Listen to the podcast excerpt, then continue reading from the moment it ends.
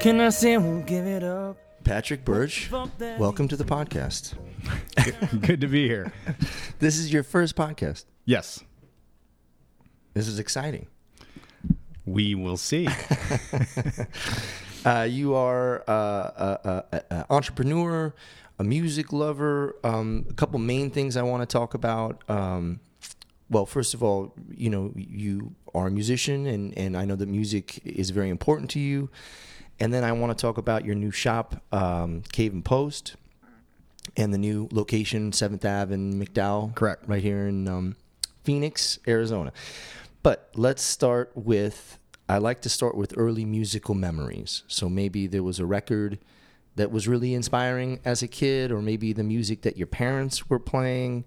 Maybe, you know, yeah, maybe your first concert and, and, and that experience. So yeah, um, And where did you grow up? Sorry. grow. up. I'm fourth generation native of Phoenix. Wow. So That's pretty hip. rare. Yeah. Yeah, yeah. The kids are. I have five kids, and they're fifth generation natives. So it's like, yeah, you're getting to uh, a land where there's not that many people Yeah. in that case. So Yeah. yeah. Um, yeah. So really interestingly, growing up, I a funny music memory for me is that I got word through the grapevine. My brother told me, or something like that, that I was going to get a stereo for my, I believe it was my 13th birthday, and I told him to let my parents know that I didn't want it. That that wasn't a good gift. And I know that sounds really spoiled and lame, but I knew it was kind of expensive and the and and the, I just wasn't into music uh, like at that age. Maybe it was my 12th birthday. You know, I think it's 13th. And so I just wasn't a music guy. Like um, I was a player. Like I played piano constantly. Like that was my Did you take lessons as a kid? I was the the uh, teacher's annoyance of a uh, musician. So they would. I've always been an improviser, always played by ear, and uh, so they would try to teach me. And so I can kind of read music. I'll have to count up the notes and that kind of stuff. But I, I never was a good student. I would only last for six months or something like that. And I did it a couple times, but. Um, so yeah, I wasn't uh, into music really until I started working on uh, west side of town in Avondale. I worked on a watermelon farm growing up. So, um, and I worked there over the summers since I was like 14 years old until college. And uh, my uncles were super into music, and we listened to music on the way to work. Um, and that was sort of how I started getting into music. And they were um, I don't even know what my uncle Chris is. You probably should have him on the podcast. He has more music knowledge than anybody I've ever met No in my kidding. life. Yeah. And, uh, you know, their s- style of music that they listened to was, you know, I don't even know how to exp- jangle pop a little bit. If that's, I think that's a term like the. What you- like what what era was this in? in, um, well, nineties? late 80s early 90s Okay. so like the replacements that's not jangle pop but um the replacements like the jam. There's hmm. bands like that opened for rem like guadalcanal diary. They had a rem was a the ba- they liked R, early rem mm-hmm. was a hmm. you know the kind of stuff the early cure stuff. Hmm. Random we'd listen to the pogues. I mean it was kind of all over the place. Um you know bands nowadays that like my uncle chris would recommend is like the shins and stuff like in Okay. that sort of like Got you. poppy but a little bit indie pop kind of deal um and so I just started listening to it then and, and started really, really loving music. So I didn't actually go to a concert. The very first concert I went to was freshman year in high school. I went to Tom Petty's, uh, I think it was Full Moon Fever tour. Whoa. So Nice. that was like mind blowing. A friend of mine just asked me last minute. I, we had to get our parents to drive us out to Desert Sky Pavilion, was Uh-huh. what it was called, and it was awesome. I mean, Yeah. it was Tom Petty. That was like some of the best music of all time for him. Well, he, he was great no matter what. But Yeah. that was the first concert. Um, yeah, but growing up, I literally like.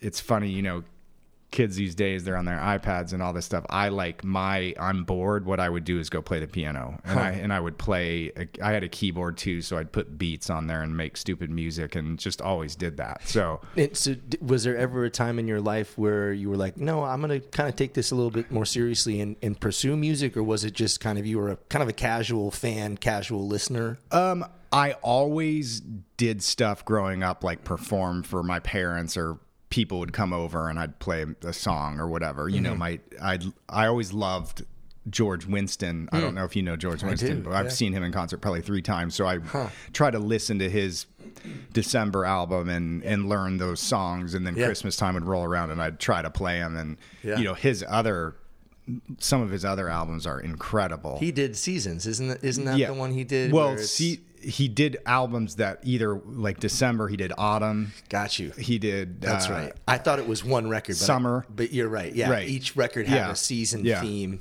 Right. Yeah. Yeah. Yeah. yeah. So um, I would just play like that. So Hmm. did I ever like take it seriously? Not really. Mm-hmm. Um, I always thought I wanted to write music for movies, Hmm. um, or kind of new agey music, kind of like on the piano. Yeah. Um, but I, you know, I think I realized kind of quickly that not to dissuade anybody who's not professionally trained, but like I kind of thought I'm Well, never looking at one. I'm never gonna make it in the, in an industry like movie movie uh, movie music if I can't like write uh, Or like read read, or- or, right. like write on a you know piece of, piece of sheet music. So Yeah. um, but I still always played. So, you know, and then, you know, I never really started thinking about performing or playing like that until college, and that's when I met Matt. So- Right. And where'd you go to college again? In Chicago? No, Dallas, Oh, University of Dallas. Okay. So, I definitely want to talk about that particular moment, but I feel like there's a bunch I want to unpack just from what you just said. First of all, you you know, working in a watermelon patch in the summer. I'm sorry, what? yeah, it's so funny. Was that like family business? Yeah. Well, my grandpa's cousin. So Hmm. There there was a family aspect of it for sure. Mm-hmm. So my my dad actually my grandpa worked on the watermelon farm. It's Hmm. so funny how everybody calls it a patch because everybody refers to it as a watermelon patch. And I, I don't know why I said that. I, Yeah. just, I don't know. um, so yeah, we grew up. My grandpa worked there when he was early married, and you know he was loading semis on the railway. Railway. Wow. Um, and then my dad worked there as a kid, and then we did. You know, it was probably one of the better experiences of a young guy's life. Like you know, we got up at five a.m. and you know there was times we worked 90 hours in a week when i was 15 years old. We had a ton of fun too. We're boys. We screwed around. Right. you know what i mean? But we worked really hard. Yeah. um, and so yeah my grandpa's cousin owned the farm and we would our job technically was grunt stuff around the yard and then we also did retail sales. So they all of the watermelons that didn't go to Safeway and Right. Albertsons would get the seconds, like they're, you know, they have a little blemish or they're small. Mm-hmm. They gave them to us and we sold them to like, you know, fruit stand guys. And mm. let me tell you, fruit stand owners are like hardcore salesmen. They, mm-hmm. And I'm like this 14, 15 year old kid negotiating sales with these guys. So there was a, a lot of learning. I was just You know gonna say mean? probably Like- a lot of life lessons yeah, in that for experience. sure, for know? sure. I mean, I got cussed out by guys at a young age, and you know, but we were punks too. You know, I had my fun with giving it back to them too. So Uh-huh. yeah, so yeah, that's how that was. Uh, And and it sounds like your your parents were on some level supportive of music, putting you in in, in lessons, and Yeah. they must have had a piano at the house. Were were they musical at all? we joke around about our family. You either have it hmm. or you're completely tone deaf. So my mom is totally tone deaf. Uh, my dad can sing, and you know, he, he is not so confident, like of the kind of musician who would want to get up. But it, clearly, he has some talent mm-hmm. there. Like he, I can just tell he has a good voice, and you know, when I would hear him sing or whatever. So mm-hmm. they weren't necessarily musical, but mm-hmm. they supported that. My dad's one of twelve. Wow. And two of his brothers, so three of the of his brothers had hemophilia and three died when they were in their early 20s um, two of them were phenomenal piano players um, and they would babysit for us and it was like our favorite babysitter of the whole year. Right, You know, they would rock out on the piano and and so that I definitely got something there from Right. those guys. Um, so there's like a special thing there with specifically my uncle Peter, who Hmm. used to travel around with us on family trips as our like babysitter or whatever.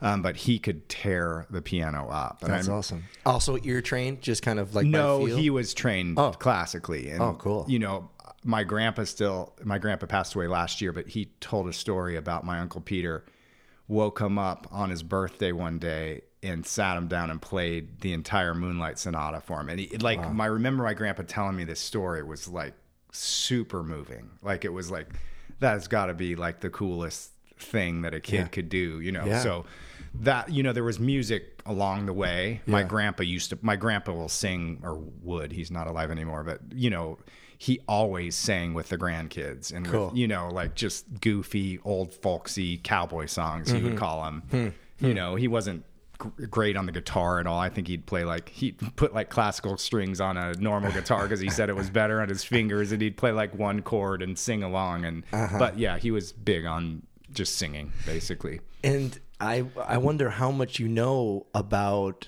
uh, you, the, the the previous generations. Like wh- where did they come from and where did they settle? And, and do you know much about your kind of heritage here? A little bit. I mean, my um, brother Peter did a. I know this is my brother Pete. I have my first son is Peter as well, but um, he did like a big family kind of history tree one point, and I need to probably refresh on it. I'm pretty sure it was my grandpa's uh, father who, or it was his gra- his grandpa, one of the two.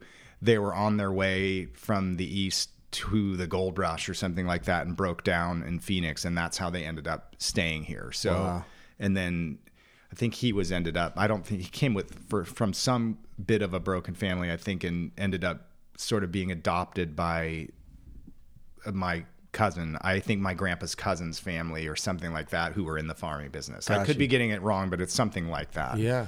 Wow. That's awesome. So all right, so let's let's fast forward then um, to going to college and meeting uh, you meet Matt Thornton. Right. And do you guys do you guys make music kind of early on or or what's that what was that connection like? Were you guys roommates? No, well, technically, because he didn't. So as freshmen, you were given a roommate at the time. I know today, this day and age, they use these apps and match you up with people. We just somebody, you just got somebody. Yeah.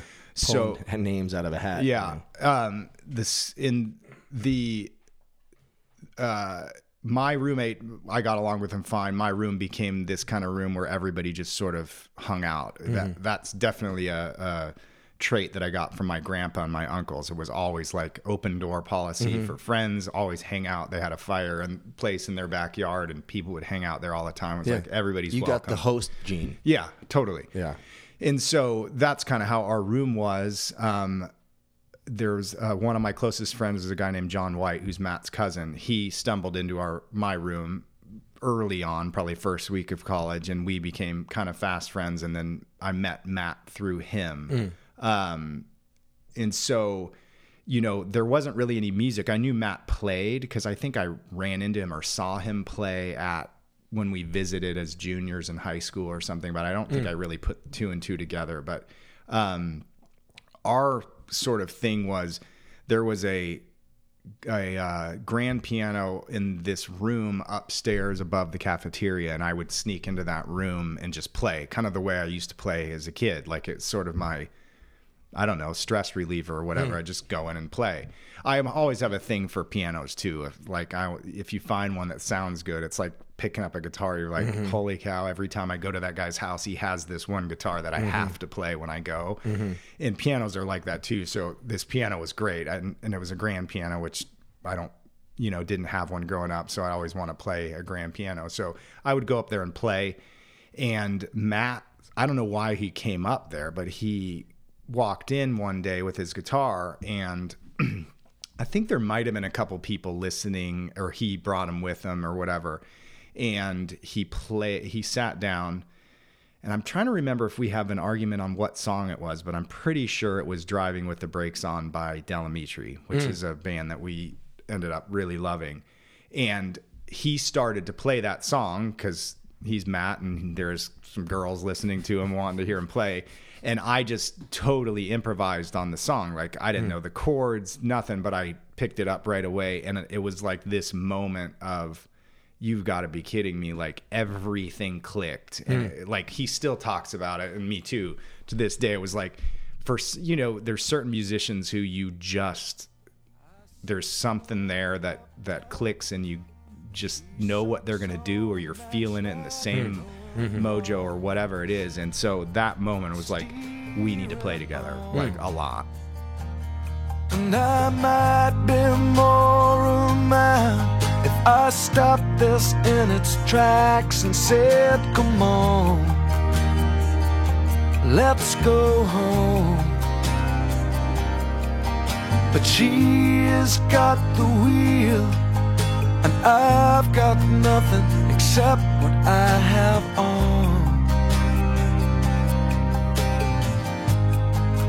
when you're driving with the brakes on. When you're swimming with your boots on.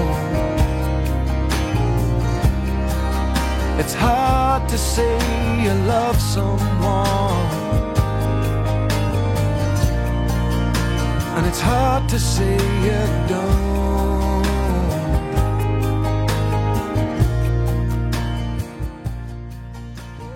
We started playing together. We started a band, and mm-hmm. you know, what was the name of the band?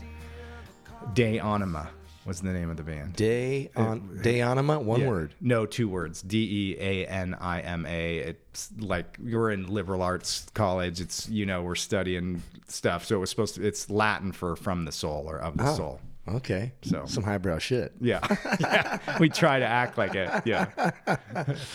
What did you um, What did you study in college?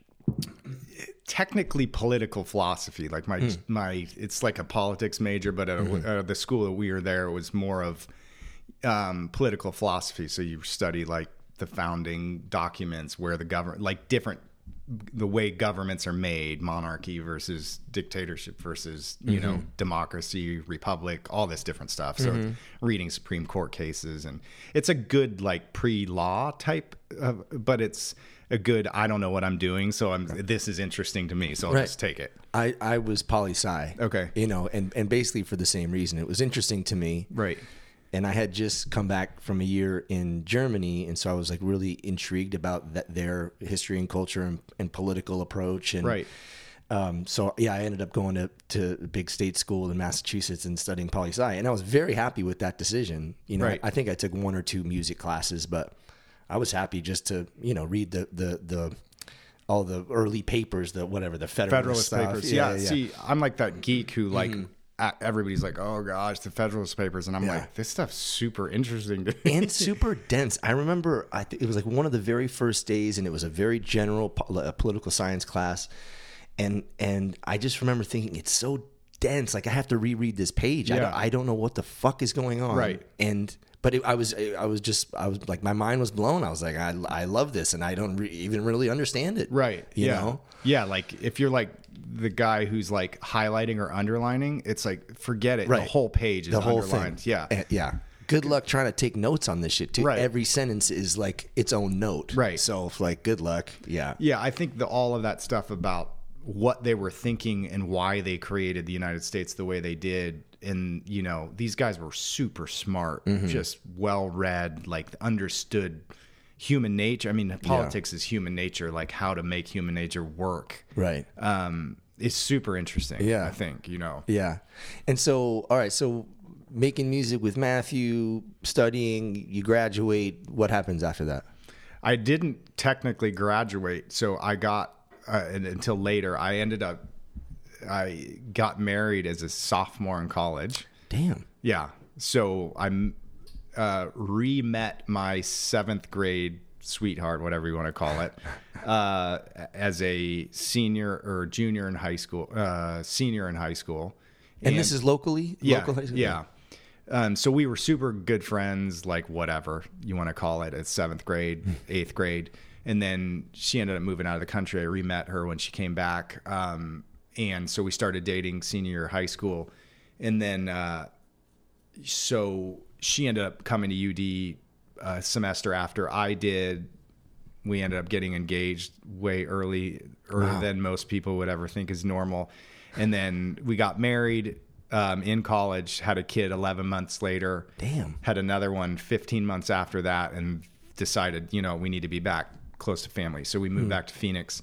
Um, and I ended up not, I had literally, I'm going to say, oh, I went to ASU for a bit while I started working in real estate at the time. Mm-hmm. And, uh, you know, when I stopped going to college because I was working and providing for a family and all this stuff, I had four classes left and Mm. I didn't actually get it done until the Great Recession when Oh, I no could- kidding. I couldn't get a job application um, because I wouldn't lie and say I had a college degree. So Yeah. I ended up going and finishing it. But yeah, Wow.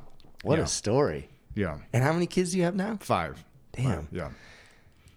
Huge families. I mean, it's it. You just don't hear about. that. Yeah. You know, like Yeah. five is a lot in today's age. But but you know, our our our our parents' generation and generations beyond that, my, you know, it's the same shit. You know, Yeah. huge families and thousands of cousins and Yeah, you know. and it's interesting because the more you talk to people as they get older, you never hear "I'm glad I didn't have a big family." Mm-hmm. You hear a lot, "I wish I would have had a big family," or "I wish I would have had more kids." Which not like I'm preaching to tell anybody, but it seems like so many people have a plan. I never, we never had a plan. Hmm. It was let's see how it goes. We started having kids. You kind of had, and everybody's like, "How many kids do you want?" We're like, "I don't know. Well, let's Yeah. just kind of do what we kind of do." Does she come from a big family? Three, no, just three girls. Yeah. but I mean, she ate up our big family, meaning that she loved it. Right. You know what I mean? Right. So we, I come from a family of six, and my, I mean, my parents are still, you know, late sixties. My mom's, my dad was born in fifty four, so you know he's seventy, whatever that is. Yeah. seventy seven. Yeah. I mean sixty seven. And then my mom's a couple years younger, but I mean they have thirty grandkids. Wow. And so, but it's so much fun. Yeah. I mean, and it's, I don't know. It, you you can make it work. Yeah. You know what I mean? The first Yeah. one's hard, the second one's harder, and then the third one's probably the easiest, to be honest. Huh. So- Interesting. Yeah. Anyway. So okay, so at what point, you know, you say you come back, you have this this young family. Uh, when do you get into real estate, and and when do you start to realize that you have this knack for, you know, ideas, executing ideas, entrepreneurship, small business stuff? Like, how did that all come about? I don't know. I mean, I know that. So I started working in real estate, and I've always done, for the most part, brokerage, which is a world where you kind of eat what you kill. And in that, I was doing land brokerage for home builders, technically, and um, and then I went and worked for a home builder in their land acquisition department to try to learn that side of the business. And I just wasn't. That wasn't what I wanted to do. Like working for them for somebody showing up at a certain time and you know leaving at a certain time and fulfilling all of these obligations of paperwork and all that stuff was was not what I liked. So hmm. I think my mentality was I want to work for myself or you know do my own thing which is basically what brokerage is. Hmm. So you know, um, I always had ideas in my head of different stuff to do, and you know, I want to do this and that, and you know, you can't really go out and execute that while having a family and trying to make money and pay for that, Right. Without you know working for yourself, like for your primary income source. Um, and so, you know, I was brokering and doing that kind of stuff, and then you know, my wife and I decided to start a kids store because she's incredibly creative and you know, at the time it was like, you know, people are always asking her, where, what do I buy? You know, like what stroller do I buy? What's your favorite baby sling or random stuff Right, like that. So right. we started a kids store. Ended Brick and mortar. Yeah, yeah, yeah. What what when was this? What roughly what year? Two thousand. Uh, no, it was uh, probably 2005 ish. Okay. Something in that range. Okay. Because I know we closed it the Great Recession. So that was what, seven, eight, something yeah, like seven, eight, that. nine, somewhere around there. So yeah. So that was just a fun thing. But I've always just had a billion ideas, you know, going through my mind of wanting to do different things. And I'm curious what you think like why isn't that store s- still not operating, and, and you mentioned the recession. Was it was that really the, the nail in the coffin? Was that the was that the main reason why? Like, to be honest, the main reason why we closed the store, we, we weren't open long enough to really see because a retail store is not going to make money the first couple of years typically. Um, it's different now. You probably could make money sooner because of online. Um, but at the time when you open a brick and mortar, you don't just blow it out the door right away. Sure. It takes a while. Yeah. So we were getting to the point where it was doing well, um, but I needed. There was a lot of money invested into the store, and when the market falls out and you're not making any money, and you're sitting there on a bunch of quote assets, and I could sell off everything here and not pay rent there anymore. That's what we needed to do. That I needed to get the cash that I had Right. invested in that. So that's why it closed. Huh. Yeah. Well, let's um, let's talk about actually before we get to Cave and Post. I, any uh, incriminating stories of Matthew from college that you can share? Because he doesn't listen to this podcast. Oh my gosh, I'm trying to. he might listen to this one though. yeah. You know, Matt, it's interesting. Matt and I have a brother like relationship.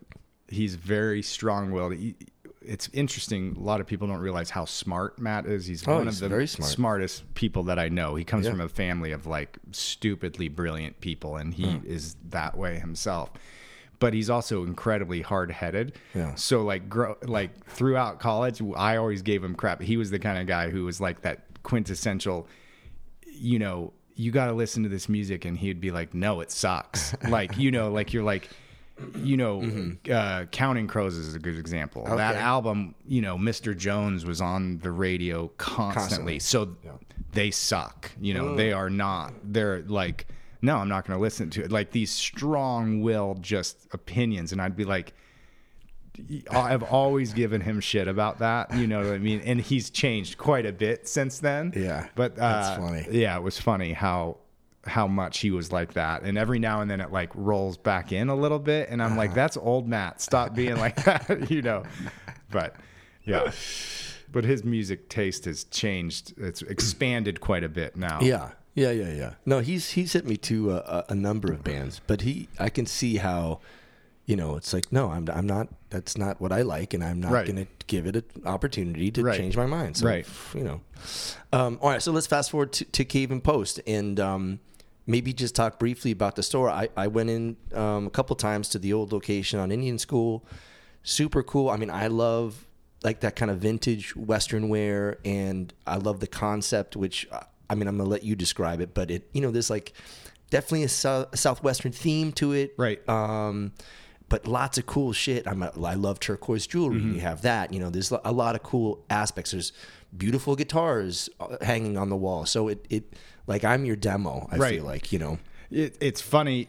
How I- would uh, you describe it? You know. Well, this we have a problem with people walking in and immediately pegging it as a Western store hmm. mm-hmm. because the it gives it gives off a very cool Western vibe, but still it gives you the first things you see are some vintage cowboy hats and you'll see boots around and mm-hmm. and different stuff like that. But the more you're there, you realize no, it's just a really cool men's store Right. in general. And now we have a we have a lot of, of women's stuff as well. Um, but yeah, I mean, I actually reached out to some coffee table book companies with an idea of doing a book on singer songwriter style of the what how they dress and what they wear. Because as much as they're going to claim it's oh I just threw on something that I got in the, from the closet, no, it's very thought out, and you know they th- there's a style to it for mm-hmm. sure and i think it's exactly what you see in our store. It's mm-hmm. a mm-hmm. cool pair of jeans and a pair of boots and you know like a, a badass kind of maybe pearl snap shirt and you could throw on a cowboy hat even or an open road or something like that and it's not now perceived as that guy's trying too hard. A lot of times you're like damn i wish i would pull that off. Like he looks put together but you know in a very cool different way. Um, so i mean the concept of the store was there are no cool men's shops around my wife and I, when we travel around, will try to go to them if they exist. And it's amazing how few and far between they are. Even online, it's hard to find a good, you know, uh, aggregator of, of men's goods. So we're like, hey, this is a niche that doesn't really exist, which is really hard to find in today's entrepreneurial world where everybody's trying to find the next thing and what to do. There's a billion competitors in every market. It's a weird, re- really weird market where there's a huge hole. Um, guys have become more spenders, more shoppers, you know, than they ever have before. But what are their options? I mean, I like to shop. I don't like going to Nordstrom, you know, even though they might have some good stuff there. I just don't want to go to the mall. Most, Right. a lot of people don't want to go to the mall. Right. Um, and so we wanted to create this experience where somebody walk in and go, this, just, I don't just want to hang out here. Right. You know what I mean? It ha- certainly has that vibe. Yeah. You know? And so it was kind of like the first kind of iteration of the store was let's put cool fixtures in the store that are old antiques and cool sort of stuff to display what's in there, but let's mm-hmm. also have everything that a guy might want. So hmm. not just clothes, but also, you know, like smell good stuff, like cologne, candles, stuff like that, but also like dudes like guitars. You know what mm-hmm. I mean? They they like guns, for example, which we actually have an FFL. I don't. What is that? It's the license to sell oh, guns. Oh, oh, Well, and we don't want to be a gun seller by any means, but I like a cool like old single action army cowboy gun on the shelf in a piece in a glass box is pretty rad in a in a Yeah. man cave or in your desk room or whatever it is. Right. So anything like that, cool posters, old music posters, or anything that a man cave might have. Yeah. we were like, and and I always tell people, I don't care if you don't play the guitar.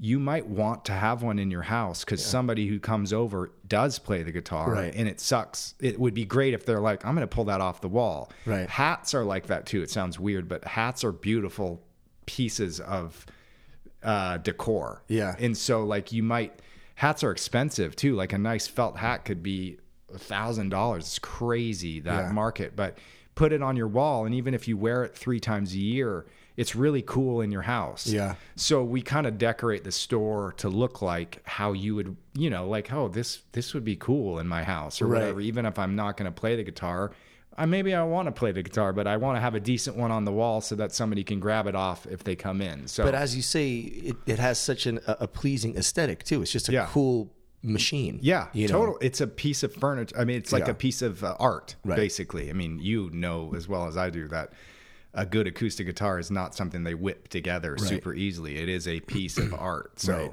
Yeah. um, so yeah, I mean, all of that combined, just we thought "Wow, we got to do this. Let's, you know. So I mean, the story of Cave and Post was we we initially we knew we wanted to do a men's store at some point in our life. We thought probably later on down the road. Um, and then I have a son who's a welder, and I needed some space for junk basically. So I was looking for a building to buy that was more like a warehouse space. And we found this place on Indian School. It had a house in the front and this cool warehouse in the back.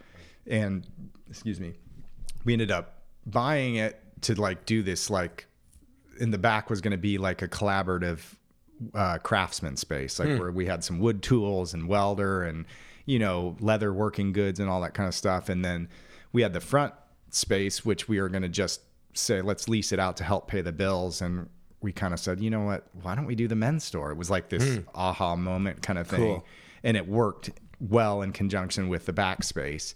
And so we did it. So, you know, the backspace ended up not being what we wanted it to be because we realized wood is dusty and Right. that doesn't work with metal and metal's actually really dusty too. So hmm. it's like overlapping these different crafts was not the best idea. Interesting. And so it kind of kept morphing in the back there to the point where eventually we needed more space as the men's store and we just decided to sell the overall thing and move to where it's now at at 509 West Indian School down in the old or West uh, McDowell. West McDowell. Yeah, Yeah. down in the old Bert Easley's building. Yeah, the, the costume shop. Yeah. yeah, Yeah. yeah, yeah, Super cool.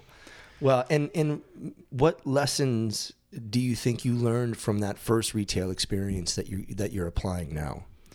You know, I think more than anything is don't half ass something. Hmm. So if you don't have the ability to do it fully, and, and I don't know if this is a good advice or not, to be honest. It's my advice to myself kind of thing, but I feel like a lot of businesses fail because they can't give it 110% if that makes sense. So you go into a store and you're like they have some cool stuff but they don't have that much stuff.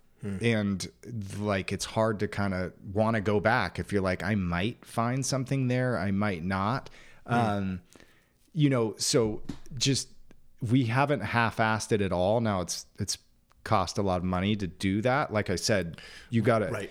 But I like look back at like I w- we were talking earlier. Uh, like I listened to how I built this a lot, and what a lot of times you realize is a lot of these guys didn't really go big, uh, go big with the sort of bringing out of the product until it was decent. Hmm. You know, good enough. Like Uber, did you ever experience have a bad Uber experience? No. It was good from the beginning. Right. You know what I mean? And so you never had bad reviews. You never had people go, I tried that once and it sucked. Right. It was good from the beginning. Right. And I think in a retail experience, it's like I didn't like, for example, on the website, like I did not push go on the website until I thought it was like really decent. You mm-hmm. know what I mean? Mm-hmm.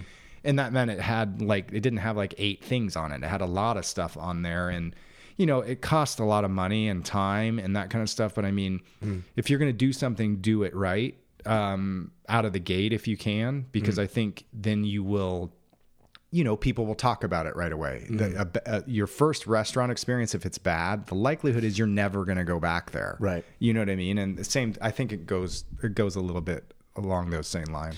How big? Um, how big is the new store? Is it is it significantly bigger than Mm-hmm. the than the last footprint there? Yeah, the last store was a small house that was probably a thousand square feet, but there was a kitchen, and then we had this music studio in the back, and there was a bathroom. So the actual in a hallway. So the actual space that we were using there was probably five hundred and fifty square feet. Yeah. and the new space is about sixteen hundred square feet. Nice. So now there is a bathroom and a storage room, not a storage room. There's a bathroom and a fitting room. And so that's checked off, but it's probably close to three times as big as the, the old space. Yeah. And and you were able to kind of scale. You had the product, so you, you know, so you didn't walk in and half the store was kind of empty of stuff, right? Or the old store was busting at the seams. Yeah. And we moved over to the so the way retail works is you buy for seasons. So you Mm-hmm. order six to nine months in advance for that coming season. Um, we basically were moving in the fall. Um, and so we were getting all of this merchandise in, but didn't have room to put it on the floor. And so we kept it. I mean, our house was full of boxes. Yeah. And so we had a lot of inventory that we opened up and put out on the floor that see. wasn't on the old floor. Um, and then my wife and I have always like we were doing stuff like searching for antiques and different stuff for the store for a long time. I mean, that was kind of like we used to do that just for fun, you know. Uh, and then we're like, what are we going to do with this stuff? And then when the store came along, we're like, now we have a reason to to actually look for stuff. So, yeah, cool. yeah. Who's the who's the landlord in that in that space? Is that is that owned by um Roses uh, by the stairs? No. Is that or, um, so there's a uh, he's a client of mine actually. okay. I sold I sold the building initially to one a client of mine who in turn sold it to the current Oh, owner okay. who's a uh, he's a really great human being. His name is Dan uh, Duffus with the company out of Seattle, but he lives here now. Yeah. But he's just a super genuinely good dude who's likes cool stuff. He's part owner in Caffe Vita, which is next door, and it's a really hipster kind of coffee place out of Seattle as well. Hmm. So And is that that particular building? So it's kind of like a multi-use Mm-hmm. building. So there's a number of different. right. So there's Roses by the Stairs, which is a brewery next door to us. I'd highly recommend coming. I want to go down and check yeah, it out. Yeah. I don't drink anymore, but what everybody says is that the beer is fantastic. I think they've already uh, won some awards. Oh, okay. And then there's us, and then there's a coffee shop, Caffe Vita. It's the only one um, in Arizona. Um, from it's a Seattle coffee company. They're going to start roasting their coffee. Great. Um, here now as well. And then upstairs, there's actually a contractor, and then two apartments upstairs. Oh wow. Yeah, That's pretty hip. yeah. That's such a great little intersection. I, I remember, you know, whenever I, well, I moved here 20 years ago, but um, my florist, we used to go there all the Mm-hmm. time. There was a Emerald Lounge on the other corner. We used to go there all the time. Yeah. And, and I just, I, I love that that little intersection is getting some love and and and some cool Yeah. think mom and pop kind of stuff is going in there Totally. you know. the neighborhoods are awesome. So you're like Yeah. right in the middle of four historic neighborhoods Yeah. with Encanto and FQ Story and Willo and Roosevelt.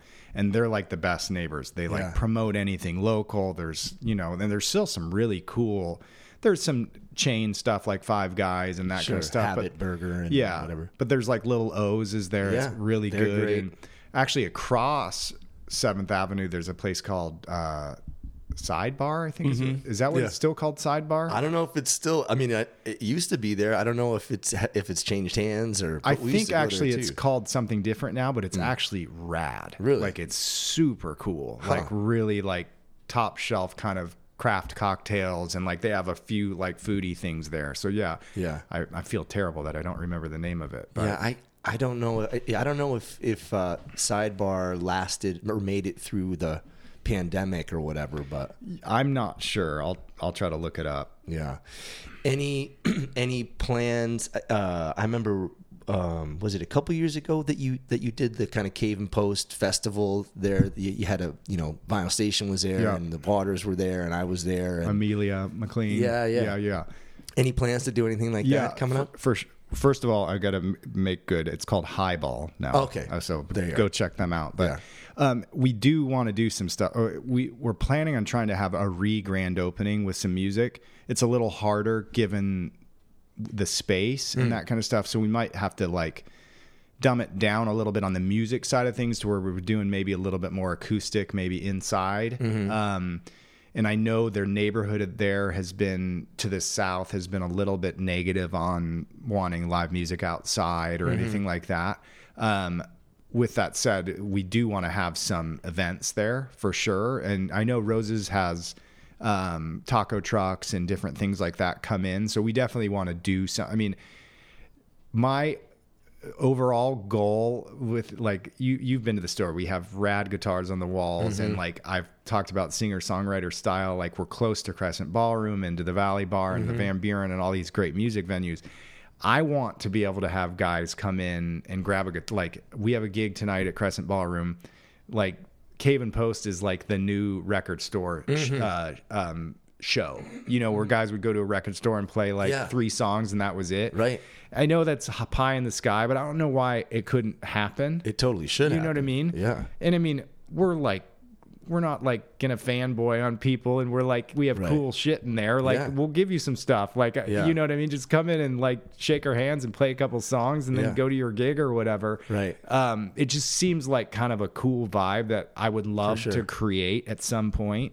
And obviously, it's good marketing for us, but it's more about like. I think those guys would love our store. Oh my god. You know what I mean? Like for sure. And so I- I would assume you've toured around. You have some free hours before your gig, most likely in a lot of places. Like you're Yeah. looking for fun stuff to do. Yeah. Like cool, authentic to that city. Right. Either it's a, it's a guitar shop, or a vintage shop, or you know a killing restaurant or, or coffee spot for right, sure. Right. You know. And the cool thing is, is like I said, we're fourth generation natives of Phoenix, so I'm always like excited to tell people where to go. You know what I mean? So Mm-hmm. It's like I, it would be fun to just if somebody's like, "Hey, we're gonna come in and play a song," then like, where should we go hang out? Where should we go eat? Whatever. Right. Like we have all of that knowledge kind Yeah. of thing to share with people. So Yeah. I don't know. Who knows? One day. That's awesome. I love I I mean the the intersection um, between music and and and kind of not I wouldn't call them luxury goods, but you know like art, vintage. It's all there, Right. The- like they are, they would be walking billboards for your for, Right. for the products, Right. You know, Totally. Speaking of product, um, what are some of your favorite kind of men's labels? So we try our best to do as much American made as we can. Um, it's really hard to do it totally. Otherwise, we would be have nothing that was affordable at all. Um, but I mean, American made stuff. We have a brand called Freenote Cloth out of Los. Or they're in uh, San Juan Capistrano.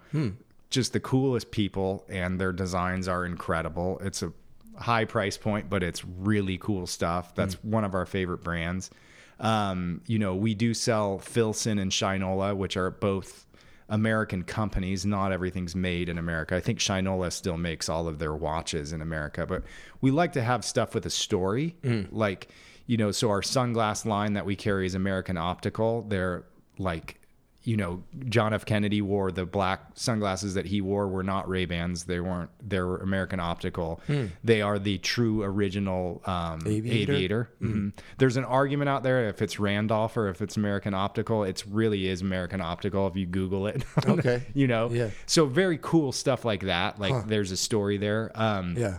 we sell Schott. Uh, it's Schott NYC and and S C H O T T. They have like, you know, the James Dean moto jacket. They were one of the first people to do that jacket, hmm. and they're still you know producing leather in New Jersey. Hmm. Um, so cool stuff like that. We sell these shoes that look like Converse. They're called Hood. Hood is the old rubber company, Hood Rubber. Hmm. It was actually pre pre Converse. They ended up selling patents to Converse for those shoes. And there's like a cool story about how the war started to need more rubber, and so they had to use more of their rubber for in uh, the, war, war and less yeah. less for the shoes. So they started putting canvas on shoes instead. so there's like really cool like heritage Americana type brands that we sell that Yeah. are you know that have good stories. And then we sell i mean it's phoenix so you can't always wear heavy stuff. So we sell brands like marine layer and rails which are like light beachy kind of stuff Yeah. um that is just they're nice cool stuff. And you know and then we have you know you've been there. We have a lot of like great fragrances and I got some the last time I was there. I'd never seen the packaging like that. The, the kind of oh, flip oh yeah around top there. it's called fulton and roark it's Yeah. a solid cologne It's yeah. killing. Yeah. Yeah. It travels with me now. Yeah, you know? and it's good travel size. So Yeah. like my wife and I she's the merchandiser, so when you come into the store and your mind is blown by how and I'm yes, I'm biased, but we do get a lot of people who say, "Holy cow, this is the coolest store." Yeah. uh, you know, you can tell it's very well curated, she very is- thoughtful. Yeah, she's incredible when it comes to merchandising. It's something that is really like an art in itself. For sure. And um, you know, we are both very involved in picking the products. And that's just by staying in tune with stuff. I mean, you're on Instagram all the time trying to find cool stuff and Mm-hmm. talk to people and that kind of stuff. So, but um, yeah, so those are some of the brands. Love it. Well, I, I'm a, I'm a big fan of the store. I, I every time I go, I'm like, damn, I, I, I really need this, you know. And then it's like, well, I should, I need that though too, you know. And then so, it's a, it's as I say, it's really well curated, and and if you love that aesthetic as I do. Like I'm a sucker for a, a pearl snap shirt, Right. you know, whether Right. it's vintage or new or whatever. I love that look. Um, and the jewel, the turquoise jewelry, obviously, you know, and, and lots of good stuff. So, uh, continued uh, success, uh, Yeah. and, and and people can find Cave and Post on Instagram and Facebook and Yeah. all the social media Yeah. stuff. And The website's easycaveandpost.com. Instagram's the same exact cave and post. And Love it. You know, well, i i'm really looking forward to coming down and checking out the new spot and. And uh, would love to, you know, once you do the the re grand opening, I'd love to, to come down and hang and Yeah, I mean, we should you get you and to. Matt down and do one of our. I think the song, like this, like the sing along night, which we, Hmm. you know, we didn't talk about that. What we did with the kids and had a bunch of people over. It's a Yeah. super fun time. Yeah. and we should just do one from the store sometime. I mean, Love that. You know, you guys can get beers next door, or we can do whiskey in the store, and Yeah. and uh, yeah, just sing some songs and bring some musicians in, and Yeah. you know, make it a kind of a thing. Would be cool. Love it. Love it. Well, Patrick, I know you're a very busy man. Sorry about the delay, and I'm glad we we, we found a time to, to hang and, and sure. get caught up and appreciate you and and hopefully I'll I'll see you at the store very soon. Sounds good. Appreciate the time. So the story goes